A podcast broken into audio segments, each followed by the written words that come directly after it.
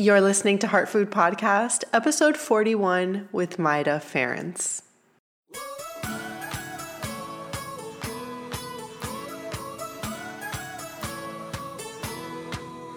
Welcome to Heart Food Podcast. I'm your host, Ashley Pardo, nutritional therapy practitioner and private chef.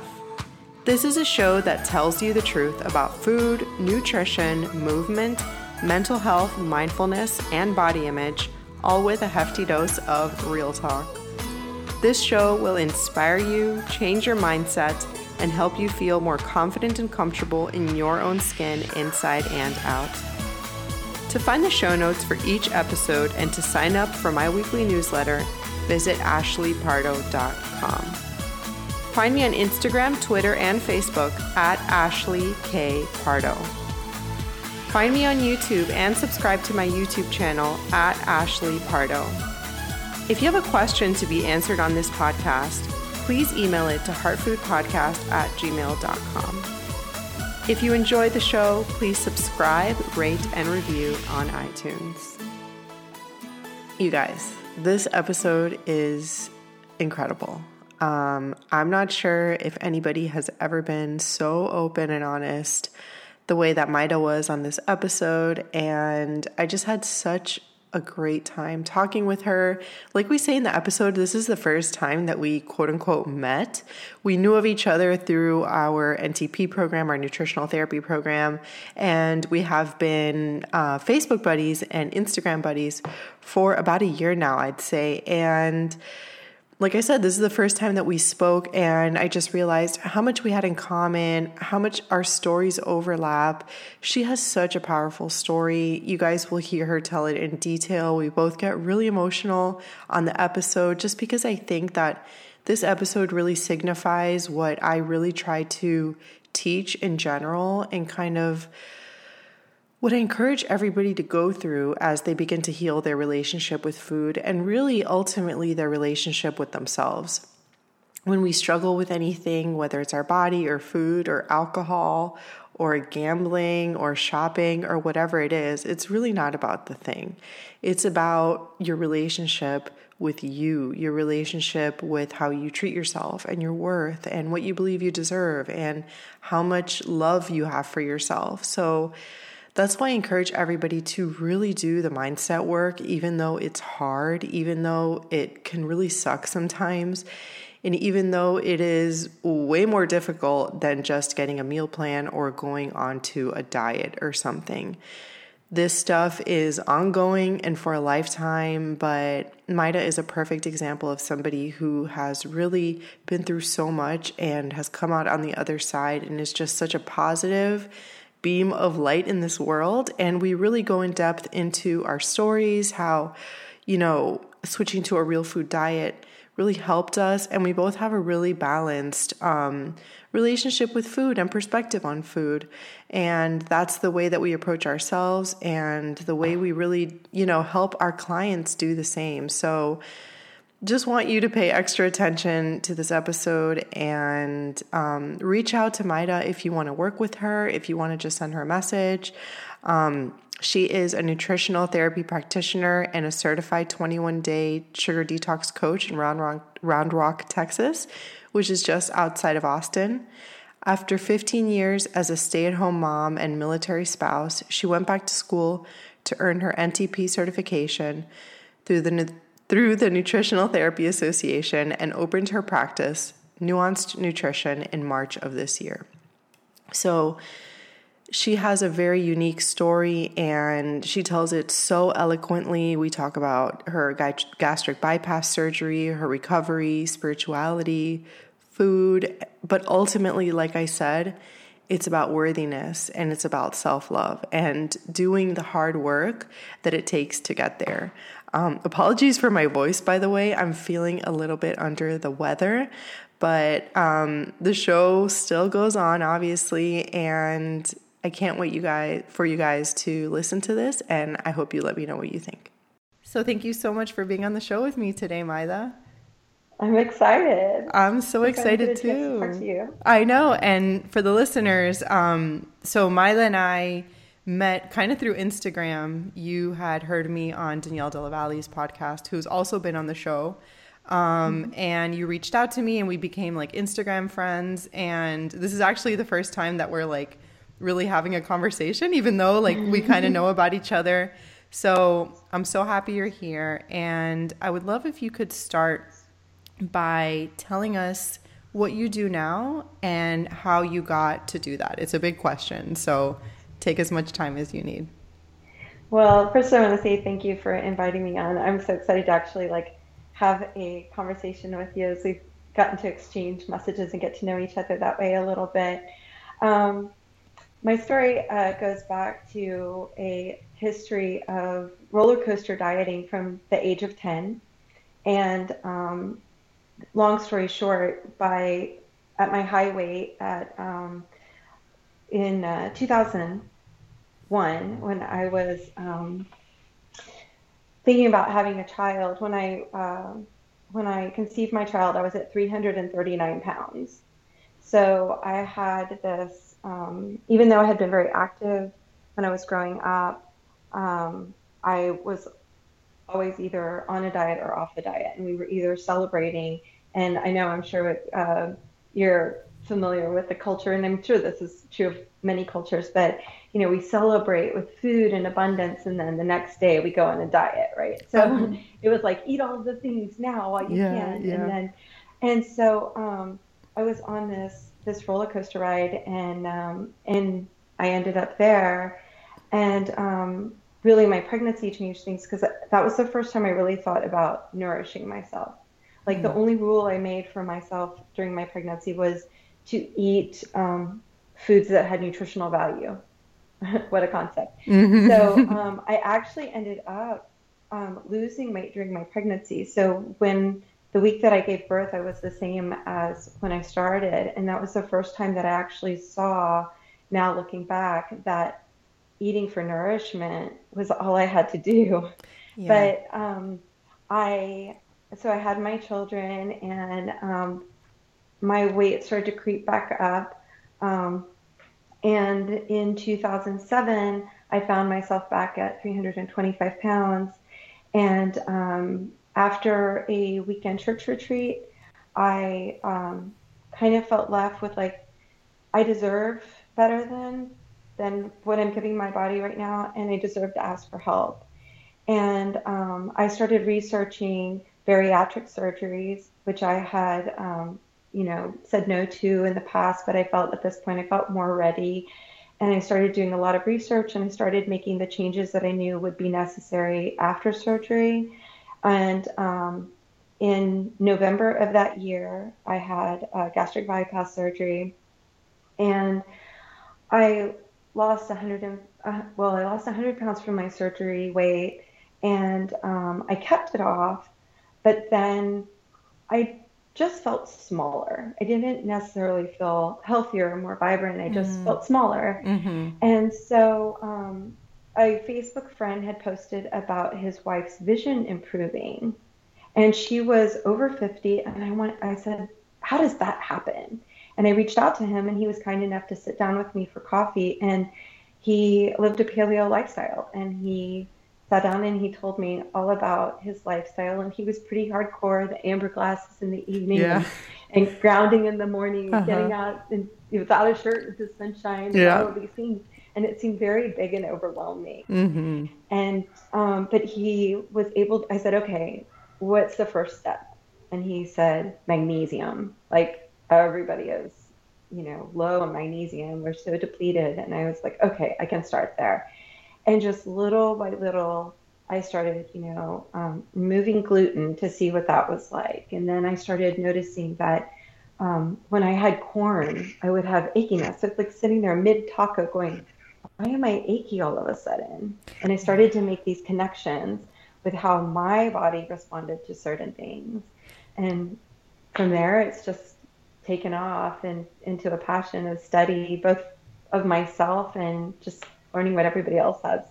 Yeah, and and it's so like I think before we kind of get to the other side of implementing like a real food lifestyle, we kind of get okay with feeling, you know, j- just a certain way you know, and we really mm. don't know the impact that food and maybe removing certain foods and just like you said looking at foods as like foods that can actually nourish your body you know which can also right. be very tasty and delicious too you know once right. you learn and kind of get over that other way but me being a chef i you know and being like a foodie for a really long mm-hmm. time um, trying everything i used to think people that were on restrictive diets were nuts and like lunatics like why would they ever do that why would they never eat bread that's not a balanced lifestyle but then when i experienced the effects for myself and like for me it was like digestion and just like like you said i just felt smaller. You know i didn't really mm-hmm. feel like that light that i feel now that you know positivity. It really made a huge difference and especially like i relate so much to the celebration and you know get it all now while you can and eat a lot. Um, i'm curious as to like did you get any like dieting messages at home of or like any expectations of your body um, how did you know at 10 years old to begin dieting was it what you had just said like as the next natural I think, step i think that um, part of it was just from peers. You know, I um, I started dancing and doing gymnastics when I was in second grade, and I was um, I enjoyed it, and I was always active, but I was always the chubby kid. You know, and I think that you know being in a leotard with a bunch of other you know peers is one way to just really see you know that difference, and then also being in in my um, younger teens, you know, I wasn't allowed to try out for the drill team because I weighed 172 pounds and the weight limit for my height was 140 pounds. Mm. And I, um, yet I was able to assistant teach a drill team prep class, and eight out of the 10 students made the prep class, or I could go and do workshops with the drill team, but I couldn't be on the drill team because I weighed 30 pounds more than I was supposed to, supposed to. Yeah, you know? yeah, exactly. In quotes. And in quotes. um, but, um, and so that was part of it. And then in our family, you know, we started the first real kind of formal diet that I remember was um, in the year just after my freshman year of high school. We were preparing to take a family trip to Europe, and we all went on this um, the whole family went on this diet where we would have like a shake for breakfast and a shake for lunch and you know but and then you know dinner and we took all these supplements and mm-hmm. all of mm-hmm. this and we did these like um, these detoxes with lemon juice and and maple syrup and oh, yeah. this sort of thing. The master cleanse. and this was back in you know um, the early 80s, and so that was the first time I remember being like on a formal diet, and I think it was just it's fascinating for me to look back on now, but we equate um, health with weight loss. Yes. And beauty and value and all of these things are have nothing to do with the size of our bodies and and that's where I started getting those messages you know everybody saying oh you know you've lost so much weight and you look so good and all of these things and there's this assumption that it, it is healthier. And there's this assumption that it's in some way better. And um, it's most clear to me now because over the past five years since I started this journey into a whole food lifestyle, and then now being able to share it and educate, um, I still get that. I still have people going, oh you just keep losing weight and oh you you know you look so good or you um, and i'm like in the past five years maybe i've lost 10 pounds and more often i'm somewhere in the middle of that range like i think of my my weight as a range and not a number yes and it varies like if I have a food that's inflammatory to me, or and to me, the change on the scale is more of a message than exactly. it is. It's know, data. It's like, oh, yeah, totally. It's like, oh, you had egg whites. Well, nobody's going to say like egg whites made you heavier, mm-hmm. but I mm-hmm. have an inflammatory reaction to those egg whites and I see it right there. And that's, it is just information. Exactly. And um, so I try to kindly and gently change that dialogue um, to say, no, I really I haven't lost weight. I'm more energetic or I feel nourished or you see my hair is thicker or my skin is smoother or I have more energy, I'm sleeping better. Like all of those things they kind of show in in how we carry ourselves and how what we give the world. It has nothing to do with what's on the scale or the size of our pants, you know. Preach. I mean, I'm like aligned with all of that. And it's just so interesting to me how, you know, one tiny seed can be planted in a child's head that mm. they're different and therefore, you know, different have a different body and therefore they are ostracized from certain things or they're bad or less worthy and you can carry that for your whole life. Oh, sure. You know, even just one person saying one thing about your body, you know, that will shatter a child's image and worth in in many ways. And then if it's coming from different directions, that is something that is very difficult to dismantle and kind of like untangle for yourself. It's possible.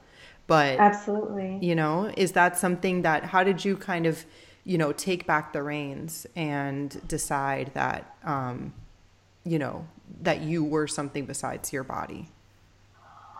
Honestly, I feel like I gained um,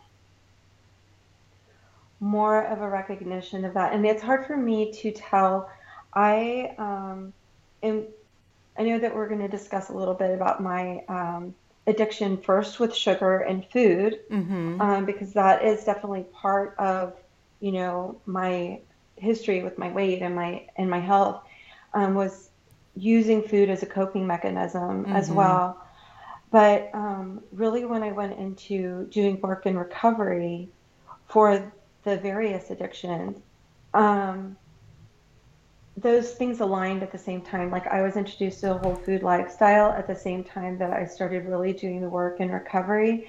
And so those two things are, it's kind of hard to differentiate yeah. which which impacted the other. Yes. But um, they really, um, I found that it's really been helpful for me, even in my practice, to recognize some of the things that I've learned both in my own recovery and working with others. Like, you know, somebody isn't ready to make the change until they're ready. Yeah. And no matter how much information they have, or how much realization they have, or how much shame they have, um, until they're ready to make that and what I try to offer is making those changes from a place of self love rather than judgment. And 100%. Being, you know, being able to go, how does this, you know, how does this food affect you? And how does it serve you? And, or how does this behavior affect or serve you?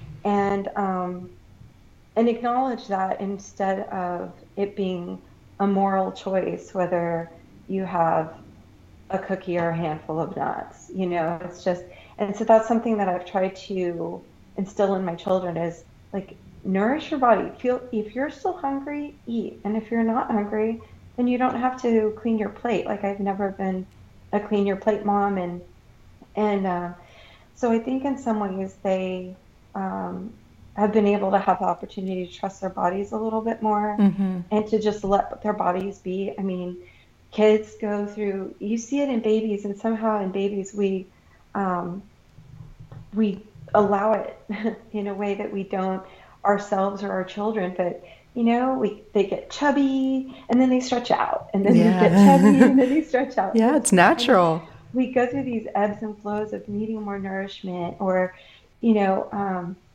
or not but then we get these messages that like here's this template and this is how you should eat and this is how many servings you should eat and this is the right way and we we stop listening to our bodies and we yes. stop trusting what they need and whether it's today i need more carbohydrates or today yeah. i need more volume or mm-hmm.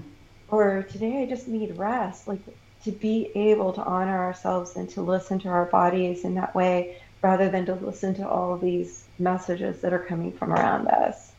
Exactly. And those messages, I feel like now it's getting a little bit better. Uh, we're de- like people are starting to become aware of the detriment that it can cause. And I'm specifically passionate about like, um, you know, because I had a really difficult upbringing with my mom. I even did a whole podcast episode with her. We're in a really good place mm-hmm. now.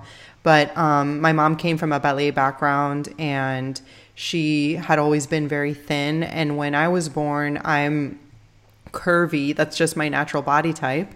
And yeah. she, you know, did not know how to deal with me potentially becoming overweight. And that led to mm-hmm. eating disorders. It led to me having like this terrible, horrible relationship with food. Um, and it wasn't until, like you said, kind of like how you do one thing is how you do everything how you know that the food stuff bleeds into like the recovery mm. Uh, it wasn't until i like really changed my life in that way like changed my fundamental self and my beliefs about my worth and what i believed i deserved and like actually wanting to love myself and take care of myself that things began to change. But speaking to children is something that i do my own research about like you know, potentially I'm thinking about hosting workshops about it here in Miami for children, especially in like such an image obsessed city, mm. um, you know, where it's very bad. The, you know, stuff that I see with, with children and the expectations that they have. So you kind of touched on it, but how do you approach, uh, you know, speaking to your kids about, about food and their bodies and like their worth? I will tell you, someone asked me, she's uh, a couple months ago, they're like, how do you get your kids to eat like you do? And I said, I don't. Mm-hmm. Um, I actually, my kids are, are like, have these like typical teenager diets. And I, my, my 15 year old is only really like wanting to explore more foods and kind of get, and then my 16 year old actually is interested but has some sensory issues. So we'll actually like have panic mm-hmm. when it mm-hmm. comes to trying new foods. So we're actually working with a nutritionist who specializes in those sensory issues. And, and so it's just grace. Like the fact yeah. that I'm sitting here, like, you know, with all of these veggies and all of these healthy fats, and I just like model it yes. and, and educate and then encourage them to be cognizant of their own bodies. Like when when I first started um, in 2013 with like gluten, like I read this book called the ADHD and Autism Cookbook, and in the front is a whole bunch of information about um, these uh, issues with this food and and brain, this gut brain connection, right? And it talked about um, gluten and casein in particular. Mm-hmm. And I knew that if I cut out gluten and casein at the same time, like especially my older child would just not eat. So mm-hmm. it was just like a buttered noodles kind of yeah. kid. And so typical said, meal how, oh, for gosh. kids. And so it was like yeah, Parmesan cheese and mm-hmm. it. And so I said, how about we, you know, try going gluten free? Let's do it for three months and let's see what happens. So they were on board and I tell you, that's when I noticed a complete change in my digestion. And where you talked about like just kind of accepting how we feel and not really knowing how much better we can actually feel, that was that first sign. Is like when I, I was like, I just thought that's how my digestion worked. I just thought that's how my body worked. And when removing that one element changed my digestion so profoundly, like there was no going back. Like yeah. to me, that was it. And it didn't become like gluten's bad or evil. And it just became when I have it, this is how my body responds. And now I know there's something different. Yes. And my kids only lasted a couple of months and then they were like, we hate this, you know. but um, a, about a year and a half later, my elder child came to me. She had been so congested for months. We have terrible seasonal allergies here in the um, central Texas. And finally, she was inquiring, couldn't sing, and she's just like having to sleep sitting up. And I said, you know, I one of my friends um, finds that when she's gluten free, her allergies are better. I was like, why don't we just do a little test? let's try it for a month. And finally, she's like, yes, I want to try mm-hmm. being gluten free because I've had it.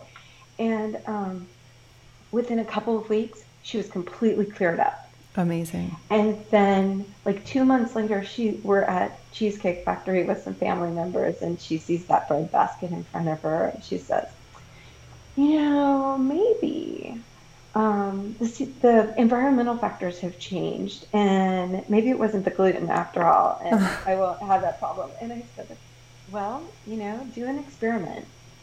And she goes, "Okay, I'm gonna add gluten back to my diet for a week," and um, I said, okay. And so she dug into that bread basket and she had noodles and she was just so, and by the end of the meal, she was already coughing. Oh my God. And then she's like, okay, maybe three days. So then there were all these, there were some foods that she felt like she hadn't found a gluten free equivalent. So she was like, I want this and I want this. And, and so by the second meal, she's like, okay, I just want a hot dog and then I'll be done. Like it mm-hmm. from a week to three days to 24 hours in, yeah. you know, in that short period of time because she got to see that reaction. And it was such a gift for me to be able to give her that space to make that, um, without, give her that space to make that determination for herself rather than to say, you know, this is what's going to happen or you're going to do this. And, you know, and then see, I told you, or anything. Yeah. It's just like, you know, make your discovery. And I do that with my clients as well because, you know, they'll have um, fear, like getting my clients to eat fat from the beginning is so hard because they've been fed low fat for, you know, the past 40, 50 years. Yes. And so I find that it's easiest to like address the fear. And so, because there's so much of what keeps us you know, from moving forward is fear. And so when we can kind of face the fear rather than brush it aside, you know, and so I said, you know, what is the fear? Well, the fear is that if I eat fat, then I'm going to gain weight. Okay, well, how quickly do you think that that can happen? So how about let's see what happens in a week. Let's, you know, let's take it in small pieces. So then a week later, when they're like, well, my food tastes good and I'm more satiated. I'm starting to sleep better and, you know, and I'm not gaining weight. Oh, so then, and then it's just these step by step process, but it is, you know, letting them have that discovery going, this is what you can expect. Exactly. And this is what's going to happen. And this yeah. is what you should do. It's like, here, let me help, let me encourage you to do some discovery. and really exactly. empower empower them to to make those discoveries for themselves. And then it's more sustainable for them too. It's something that can last forever potentially. Or like at least they have that knowledge that like okay when i do this based off of my own discovery and my own experiment that i've decided on when i do this this happens. And exactly. is the result worth it? That's basically exactly. that's basically it. You know what i mean? So like you I haven't eaten, I mean, I've been gluten free since probably 2013 as mm-hmm. well, like very strict gluten free because it's just like once I took it out, my stomach started working again. And I'm like, and then mm-hmm. I went mm-hmm. through a period because back when I eliminated it, I was still a little bit like disordered with my food habits. So mm-hmm. I would like, I was, I made that, avoiding it into like another obsession. Mm. So I would like yeah. be petrified of restaurants. I would be petrified of going to people's houses because it was like this rule that I created. And then I would mm-hmm. binge on it. You know what I mean? Like I wouldn't have oh. it and then I would eat it and I would have like, you know, five cupcakes. And then I'm like, well, fuck it. I already had that. So I might as well have pizza and cheese and whatever. And I have pictures of myself actually like waking up the morning of like a gluten binge after not having it for a while and my face uh-huh. is like this big. My oh, eyelids like can't open because my eyelids were so swollen. Um oh. so but I had to go through that. Yeah, to absolutely. see. And now it's super easy. Now like for 5 years it's just been like to me I don't even see it as food to be honest. I'm just like it's not even an option because it's not worth I, you know, I think for most people too when they get to that decision it's like I love myself so much that I'm not that I'm unwilling to put myself through discomfort. Well, and this is where I think that um, it's so interesting to me and, and frustrating and sad is um, in how these conversations start. So I remember that when I first went gluten free, like it was kind of a thing. Like, you know, yes. you said, do you have a gluten free menu or is this gluten free? And people go, oh, yeah, exactly. Eyes, I right? still get that. Yeah. And then, um, and then you know Jimmy Kimmel goes on and asks all these people, "Are you gluten free?" and what's gluten, and they don't even know, and yes. they don't really know why they're gluten free, and so it just makes it harder for those to make that decision. Then it makes it kind of a joke, right? Yeah. Well, and, and instead, I want to ask, like, how does this? Why is there feel this need for a pushback? What is the need to like judge other people on what they're eating, or to like have other people agree with how you eat is like the right way. You know, mm-hmm. whether we're vegetarian or omnivores, whether we're gluten free or nightshade free. It's like I tell people, it's like, you know, tomatoes are not bad. There are yeah. lots of great nutrients in tomatoes. But for me, tomatoes cause inflammation. So I limit my intake of them. Mm-hmm. Um, I try to avoid them. But you know what? You know, maybe twice a year, I want some pizza and yeah. I'll have a gluten free pizza and I will enjoy the heck mm-hmm. out of it. Mm-hmm. And and then I know that I'm gonna have inflammation for a couple of days. And um and I have it when it's worth it and when exactly. It. But you know, there's people who have pizza every single week and they don't remember one pizza from the next, but I can tell you the pizza that I had last June after I went hiking and what was on it and how yes, delicious it was. Yes. And you know, and that sort of thing is so it is you still get to have, like you mentioned before, having that pleasure. Mm-hmm. And what's interesting to me too is that, um, so two years after I became gluten free, um, I asked for some allergy, food allergy sensitivity testing from my doctor, and she actually ran a celiac test. And she messages me, or she calls me, and she's like, "You came up positive for celiac disease." Mm. And here, all this time, like it was a total fluke that I'd gone gluten free. I'm like, let's just try this, yeah. right? And and so she sends me to the gastroenterologist. Gastroenterologist does the genetic genetic testing and says, yes, you're gluten free. Because of um, the gastric bypass surgery, they weren't able to do a biopsy. They wanted me to do a gluten challenge, which I turned down because I basically said, will this gluten challenge, like eating gluten, is this going to change how I take care of my body given the information that I've given you? And he said, no. And I said, well, I'm not going to put my body through that. Mm-hmm. Doing more damage, causing, you know, with that, causing my body to attack itself and then having to heal that back up. I was, I was like, now I'm just going to work on some gut healing. Mm-hmm. And, if I had listened to all those people that were like, ah, this gluten free thing is a fad, or mm-hmm. you don't mm-hmm. have this disease, you don't need to be it, or whatever, if I wouldn't have just trusted my body and just gone, you know what, I don't care what you think, then I would have been two more years of doing damage to my body yes. that I didn't even know about. Exactly. And so it's like, why don't we just trust people to be where they are and to love them and mm-hmm. to offer mm-hmm. them their grace and to know that when, you know, when somebody makes a choice, they're not judging you.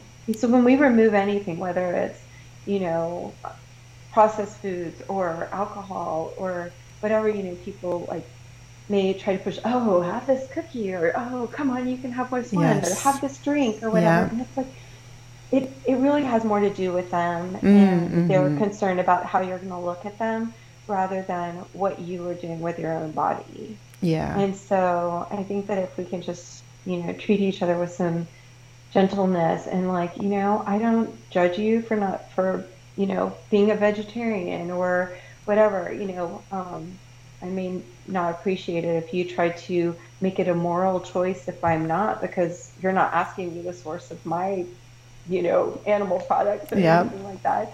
And so it's like we can have a discussion about it, but it's like, you know, let's treat each other with some compassion and grace and trust that we are where we should be right now in our journey.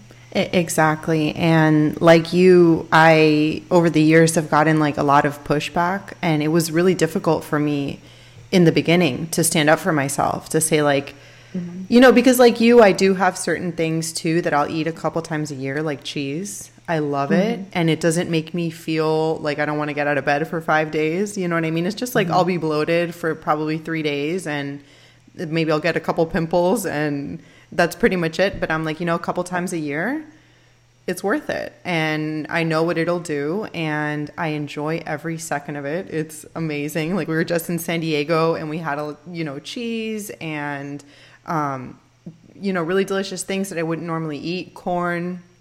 And i enjoyed every moment of it but then i'm right back to it. There's no punishment or anything and like self punishment from being like you know making it moral like i'm bad because i did this it's like no i'm coming from an right. empowered place where i know how things affect me and I make like a really informed decision and it's super worth it in that moment.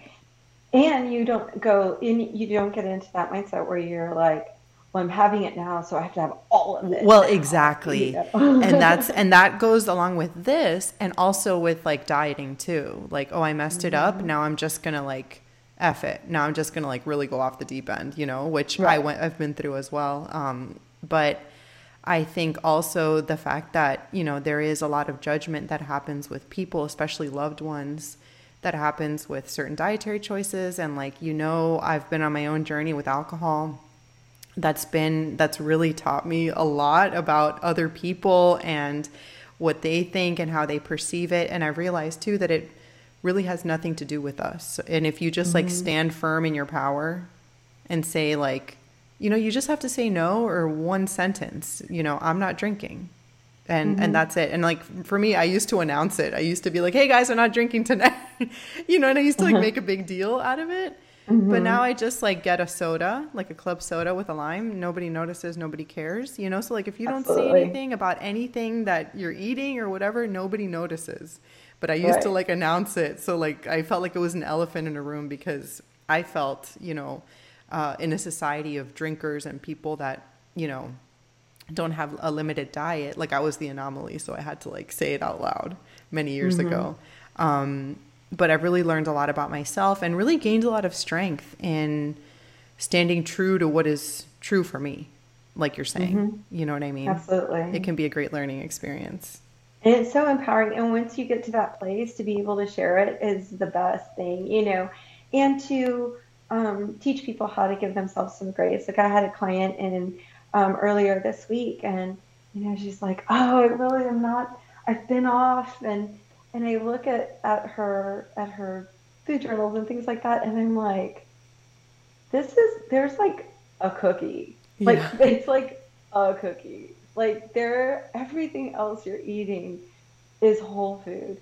How are you sleeping? How is yes. this affecting you? Like, remember where you know two months ago i mean i've only been working here with her for two months and it's such an amazing change and we've gotten so um, used to on it or off it or yes. you know like with it or and, yeah. and binary I saw, um, I saw today that Steph Gaudreau had this um, great uh, uh, post about you know being on the wagon or off the wagon and she's like there's not a wagon you yeah. know it's like it's it's life and it was and i just told her i was like you know cookies happen you know and yeah. like so what was the situation? You know if there's cookies at work and it's like what could you do different? If you and because she's like oh it was too sweet. Like i didn't even enjoy it. And i was mm. like what would you enjoy?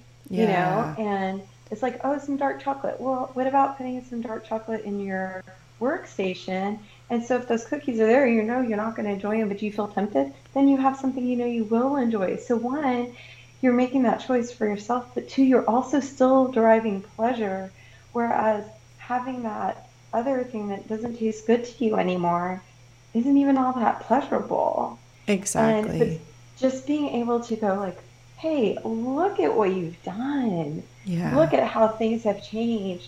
And it's not, I mean, this is life it's, exactly. You know, I just came back off vacation and um, I was on a cruise and they were, they, you know, the head waiter comes to me and he's like, "So, what are all your food allergies?" And I was like, "Oh, dude, you don't want to know. Like, you, you, won't bring me anything to eat mm-hmm. if I tell mm-hmm. them all to him, you know." So I was like, "Okay, the top two, gluten and corn.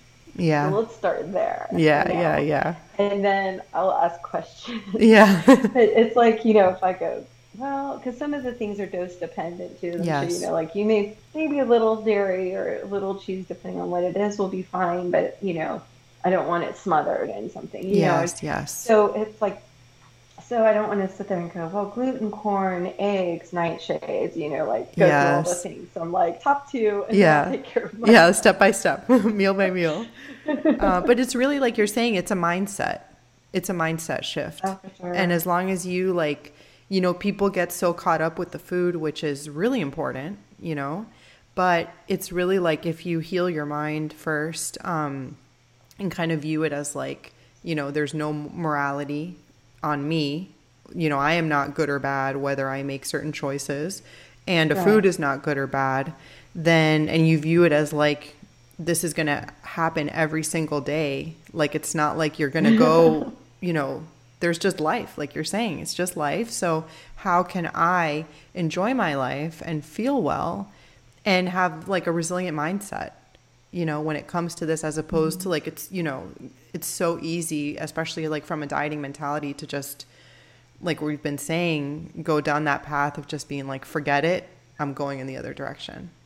Mm-hmm. you know? Well and one of the words that you said that stuck out to me was enjoy. Yes. And it's like you know what? I enjoy food so much more now. Oh, of course like yeah. i get excited. I was um, group leading for the uh, this NTA class that just graduated, and all the group leaders went to lunch together one day. And I was sitting there just like practically dancing in my seat because I was, I was so excited about this meal I was about to have. And yeah. like, you know, when you're carrying around shame and when you're carrying yes. around, you know, that worry about what other people are going to think about what you're putting in your mouth, and when you carry about like, because uh, you think it matters, and you know, when you're carrying around all of this fear it's like you're not taking pleasure. You're not no. really taking pleasure in it or tasting it. And here I was like, oh my gosh, look at this food and it's so delicious and I just like enjoy it. Yes. And, and I try to like um, instill, you know, that message and on repeat because it's hard to get people to recognize nourishment and pleasure are not mutually exclusive no. by a long shot. No. And so it's yeah. Because people will go like, you know, I mean, I have friends who are suffering with debilitating um, health issues, but will say, "Oh, but I love my gluten," and I just, yeah, I, I just like face palm emoji. Just, oh, it's just if you could just feel how it feels, mm-hmm. and to and I I have to say I owe it to so much to people who go, well, you know, hear this long list of things that I'm sensitive to, and go, what can you eat? Yes. And for me to go, let's see, what can yeah. I eat? And then that's what I spread. That's what I'm on, you know, my business website and my Instagram is all this food that I can eat and it's so pleasurable. Mm-hmm. And I think that that really empowered me to just go like, I can eat all of these things and they're delicious and nourishing and kind to my body. And what a joy that is. And and you can do that too. Like whatever is right for your body it's going to be completely different. Absolutely. So. and i think enjoyment also um, implies like slowing down you know slowing mm. down and being mindful. And something that i've learned and something that i tell my clients is that like back in my binging days uh, the quantity of food was all i cared about mm. you know? And i didn't enjoy a minute of it a second you know, and right. now, and what I tell my clients who just want huge portions of ice cream or huge portions of bread, it kind of blows their mind when I say like the quantity of food actually has nothing to do with the enjoyment of it. Mm, absolutely. Which, which is a big point. Like I can take like, you know, of course I eat enough, you know, and I make sure that I nourish myself, but I don't need to have ginormous portions that are not going to make me feel well in order to enjoy my food. It's actually like if I slow down and I stay present, my body will kind of tell me when I'm done and when I'm good. And at that point, the food is not enjoyable anymore anyway. If, right. Once I'm overeating, you know? Yeah, absolutely.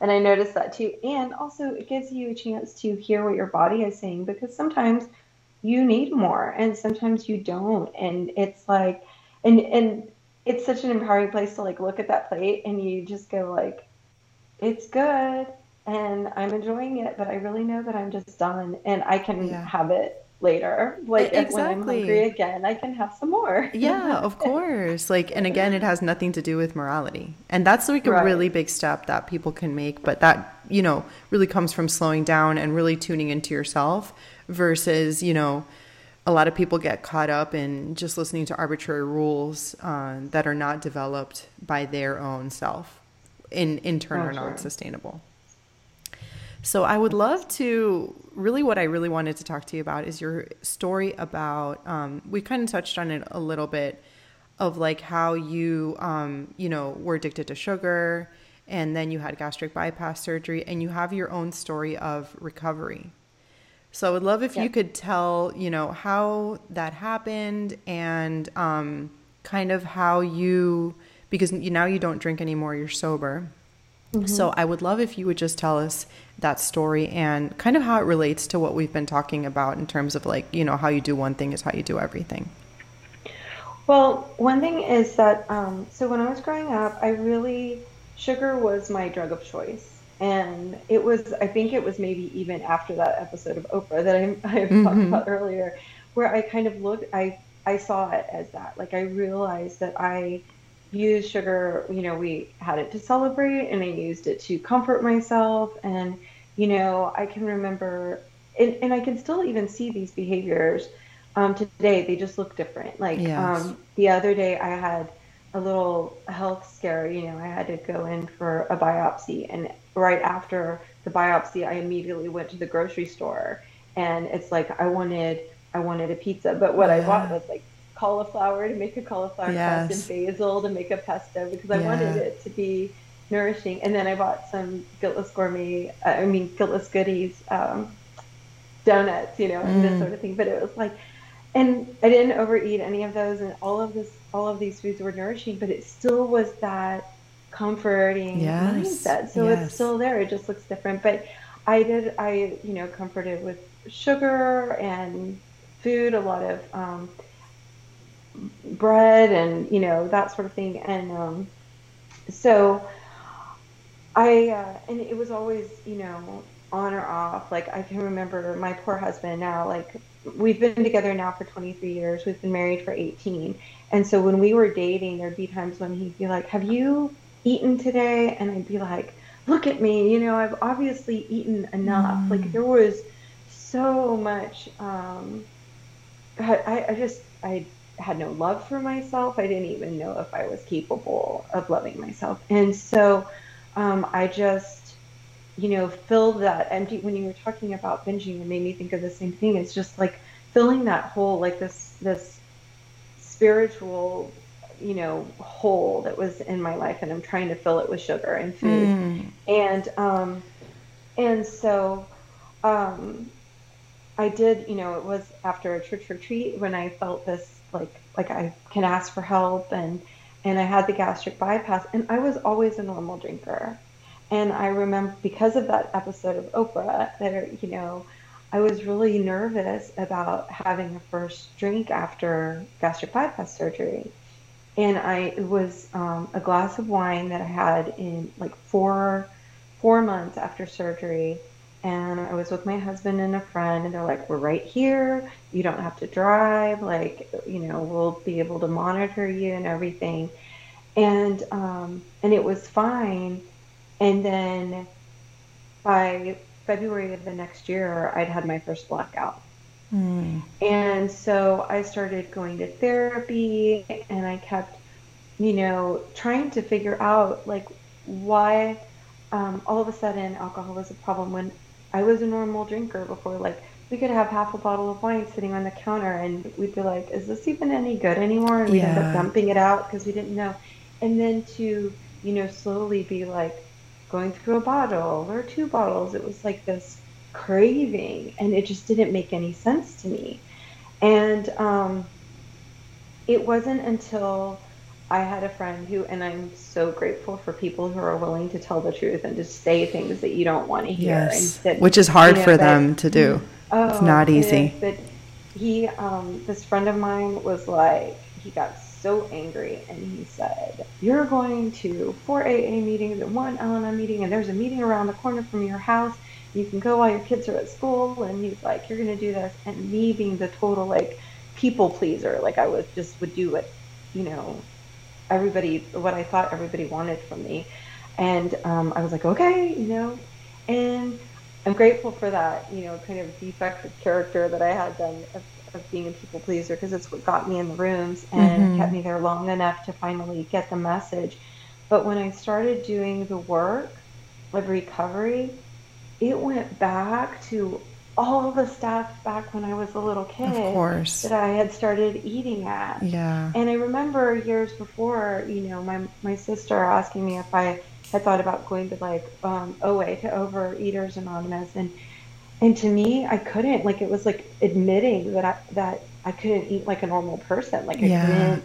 I couldn't make that admission. Yes. And so that's why I say that I became, I'm grateful that I developed alcoholism and that my ism just showed up as something different when I was younger. But um, but that I developed that and that it was enough for me to do the work because it went all the way back and it just completely transformed um, my relationship with myself. Like yes. I walked into um, I walked into the room and this woman said to me, she said, um, "I'll love you until you can love yourself." Oh wow! And I just looked at her like, "Yeah, good luck with that, lady." Yeah. Because, you know, mm-hmm. and I you know, and um, within a year of you know, my a year of sobriety, and I was telling my story for the first time of picking up my chip, like I had realized that I had love for myself, and that was such an incredible, powerful thing because that is how I'm able to do all of these things and to share that with other people. Is that um, I came to this place of, of my actions now are at a place of love and yes. care yes. and nourishing you know nourishment and nurturing rather than you know judgment and and um, punishment and all of the and shame you know yes so um, it's been it's been a, a powerful journey but and you know it just has to get as bad as it gets to um, to be willing to do the work Yes.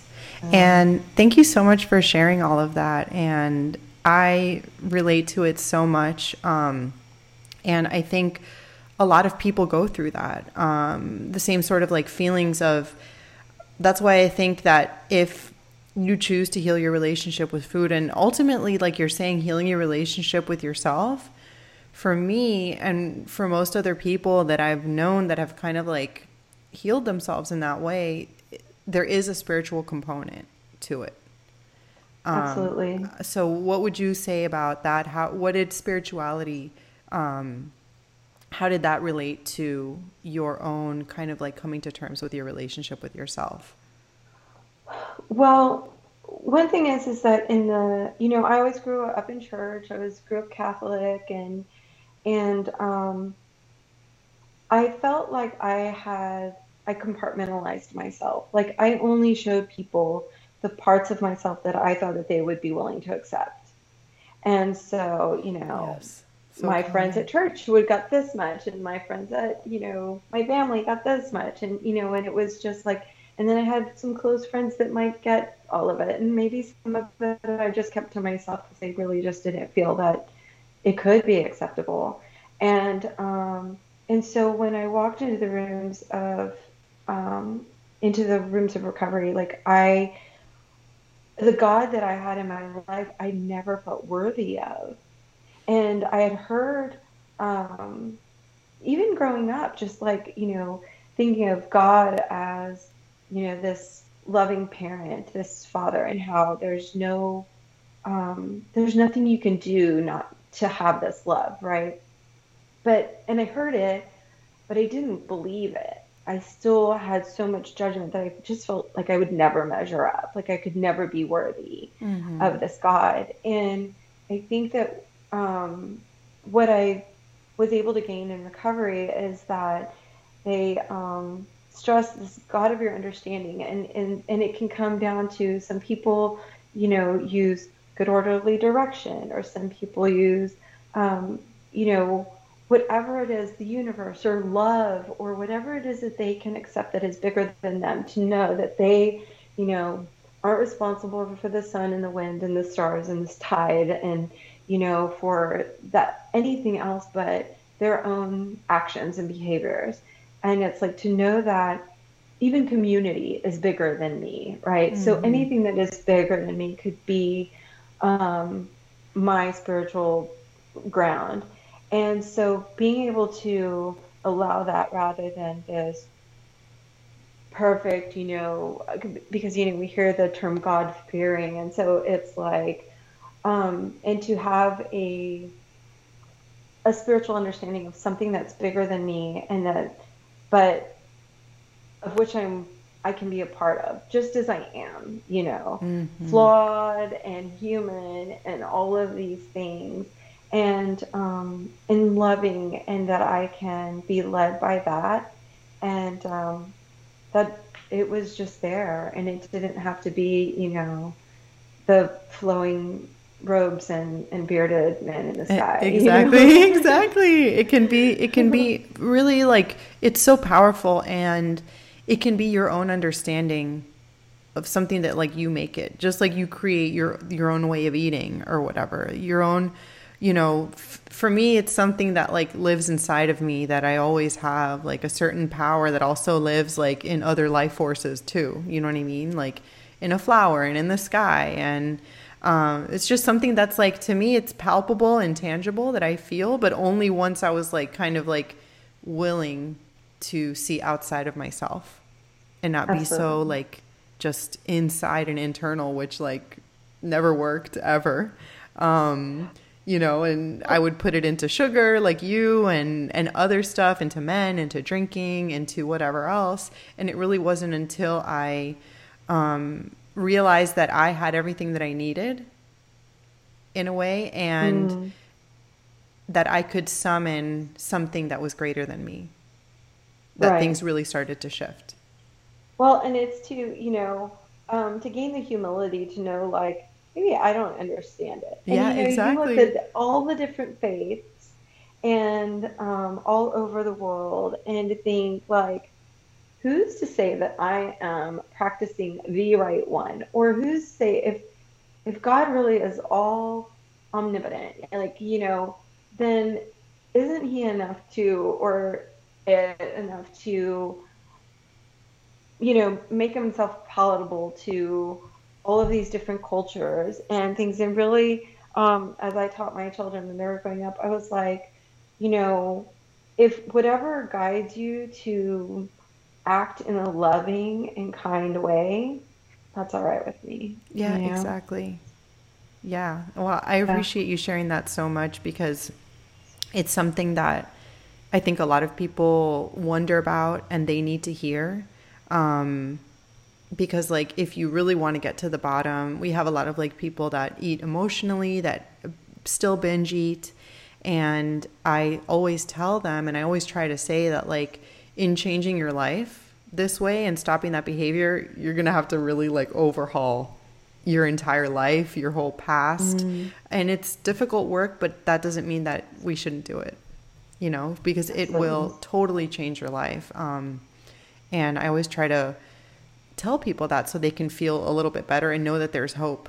But it's not necessarily easy, but it's good work to do, you know? Absolutely. Absolutely. Um, I'm curious. I know you're a 21 day sugar detox coach.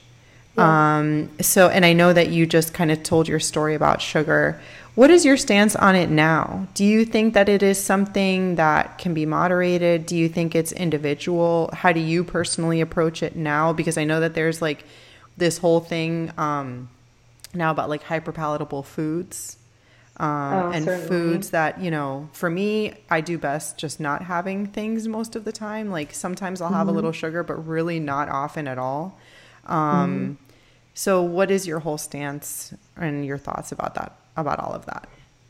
So my experience was that um, so I did a 21 day sugar detox a few years ago, and um, my experience with the program was that it changed my palate, mm. and so that's one of the reasons that I was so um, I was so excited to be a part of it. And then um, Diane Sanfilippo is just she's you know a lovely figure as far as like being empowering towards women and and not having a dogmatic approach to food mm-hmm. and just really wanting to offer practical tools and education.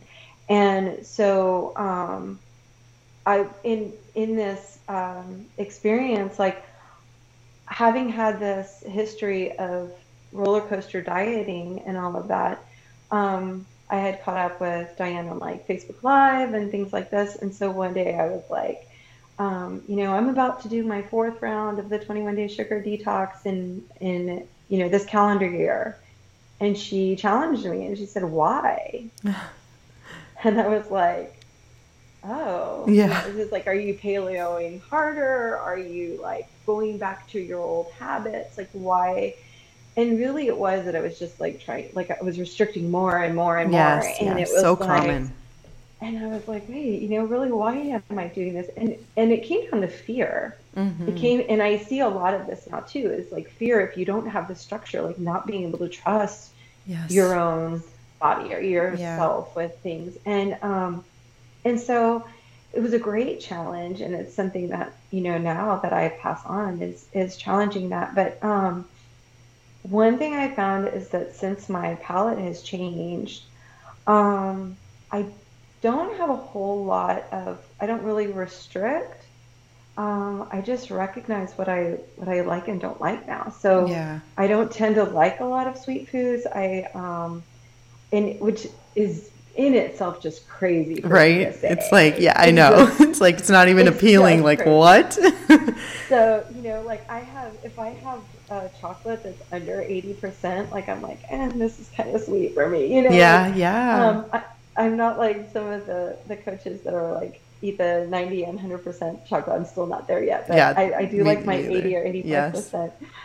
And, um, and so, like, you know, I mentioned earlier, like going to buy the donuts, you know, like I bought these nourishing donuts, but they're also not terribly sweet. And I didn't eat the whole pack. Like, I just yeah. had one. And so it really is like, and you um, hit on this earlier as far as like, you know, um, when you were traveling, like having some things like, I'm going to have some cheese and I know what the effects will be. And I know, you know, like make these choices mindfully.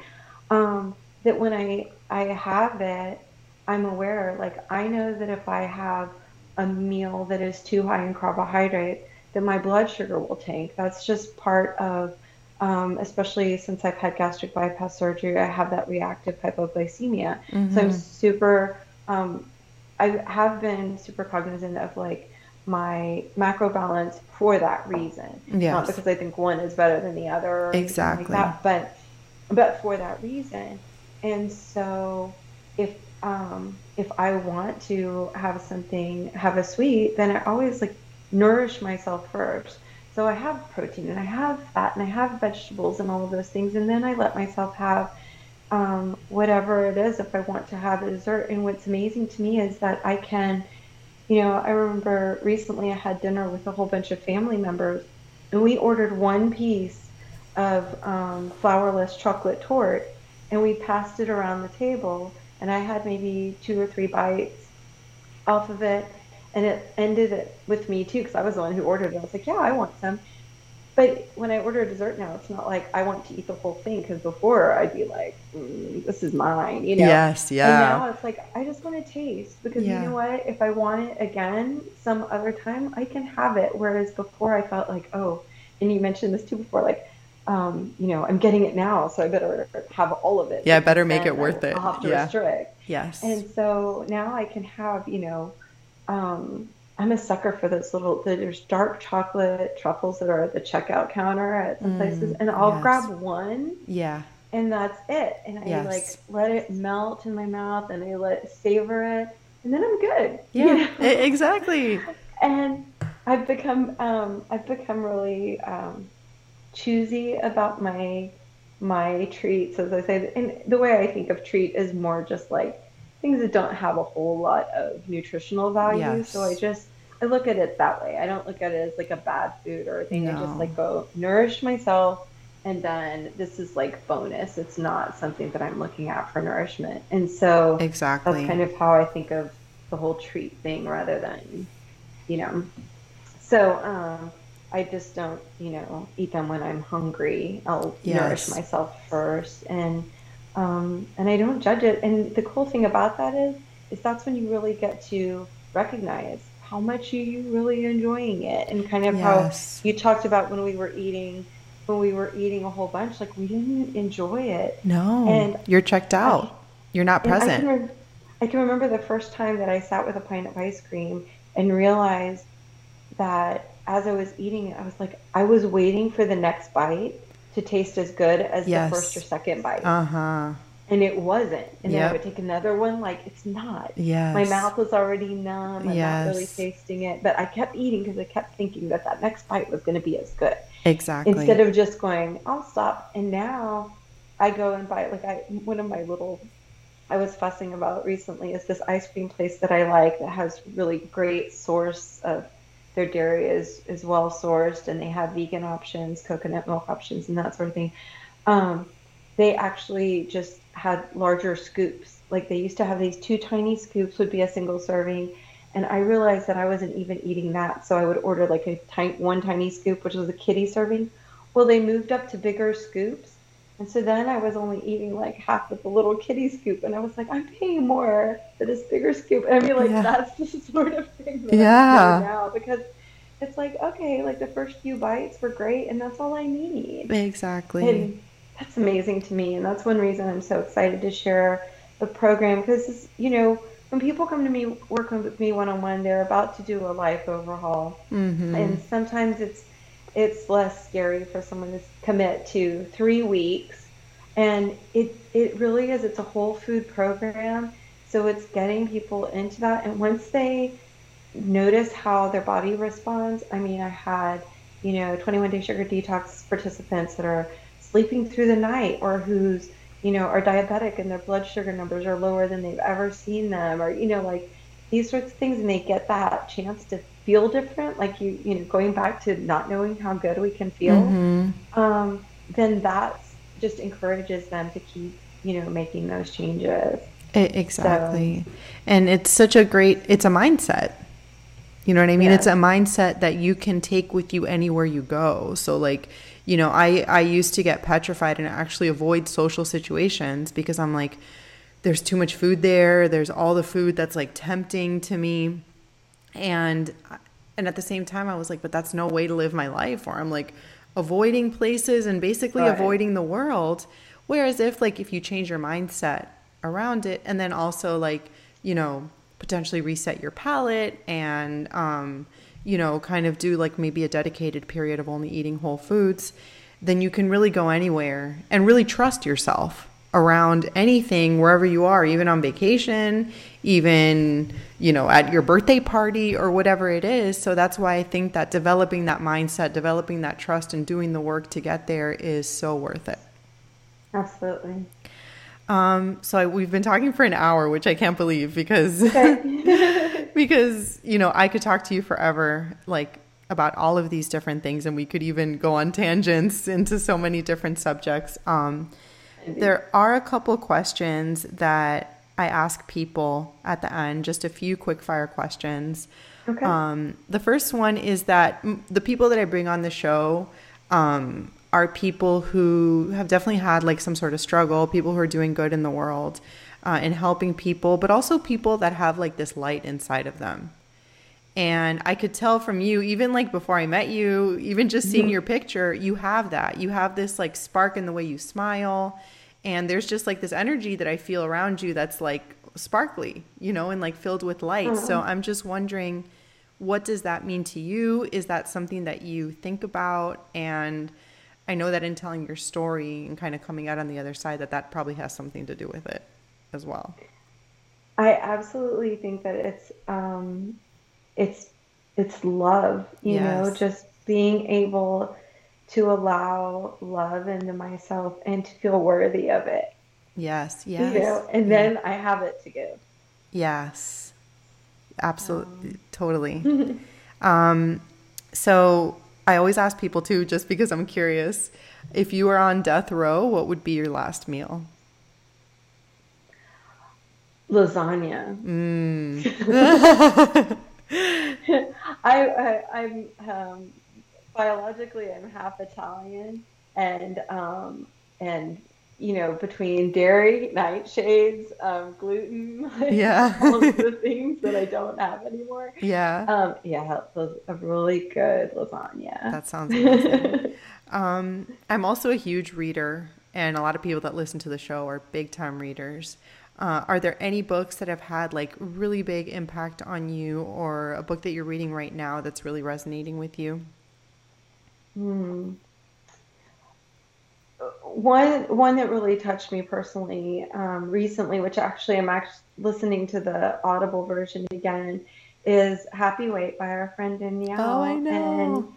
And, and it She's just amazing. Is, um, it, I mean, I get all choked up now, Yeah. it's just because I read things um, in there that um, made me think of my child and who Yes. and I had I had the opportunity to meet with Danielle at the NTA conference and um, oh, I caught her in a quiet moment in the expo when we got to have a good cry and hug and, Yeah. and talk about this. But um, it's it's such a beautiful piece of work about nourishing yourself and loving yourself and um, and just being in the body you're in and it's um, it's impactful. So I really recommend that to all the women and to read it on repeat or listen to it in Danielle's voice and Yes.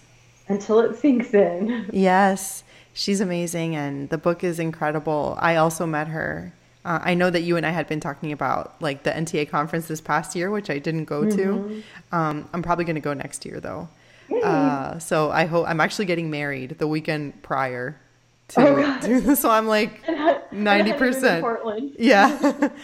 Um, so I'm hoping to go this year, but I had that same experience with her, just going to her at the expo before I had read the book, because I think it had just recently come out, and she's just such a light filled person as well. Uh, really has that positive energy. And for the listeners who haven't or are not familiar, she's actually been on the show. I'll put her episode in the show notes as well. Um, and the last question that I ask people is what is the greatest piece of advice that you've ever been given?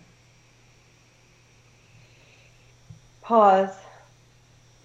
You I know, know, yeah. um, in in recovery, they say we pause when agitated, and I think that um, just pausing and being able to be present, and um, it gives you time to challenge all those thoughts that are going through your head, and Yes. um, and to just listen and and to receive messages, and so just pausing. Yeah. Which we could all, you know, use a lot more of. And even with making our food decisions, being, you know, potentially impulsive or something, just inserting mm-hmm. that tiny pause can really do wonders because then if you pause, you actually have the power to make a choice. Mm-hmm. Like you're saying too, like bringing it full circle, you know, doing whether it's a food or behavior or drinking or whatever, you actually have a choice in, you know, deciding what is good for you. Right, and that's the only thing we have any we have any power over is our words, Exactly. our actions, Exactly. and so you have a better chance of of uh, doing something that you you know that is going to be more positive for you and others if you just take a moment to pause. Yes. Oh my God. Well, I've enjoyed this conversation so much. I've had such an amazing time with you. I wish we could go like eat a meal right now. Um, We're gonna re- do that. Yeah, we will do it. We will. Um, tell people where they can find you online, how they can connect with you. Are you seeing clients? Um, give us that, all of that info. Okay, I am seeing clients. I'm in um, Round Rock, just outside of Austin, Texas. Um, but I also do take online clients. My website, which is kind of under construction, but there's some um, rudimentary information there um, about me and my practice is on uh, nuancednutrition.com. And um, I can be found on Instagram and Facebook both at Nuanced, and that's with a D at the end of Nuanced um, Nutrition. Um, and that's it. That's where you can find me. Perfect. Well, we'll put all of that in the show notes and definitely reach out to Maida if you, you know, just want to talk to her, if you want to share your story with her. Um, And thank you again. Thank you so much for Thank you, coming on and for sharing. I loved it. Thanks for having me. My pleasure. Thank you so much for listening to Heart Food Podcast. To find the show notes for this episode, visit ashleypardo.com. Follow Ashley on social media at Ashley K. Pardo. If you enjoy the show, please share it with your family and friends and give us some love by subscribing and leaving a five star rating and review on iTunes.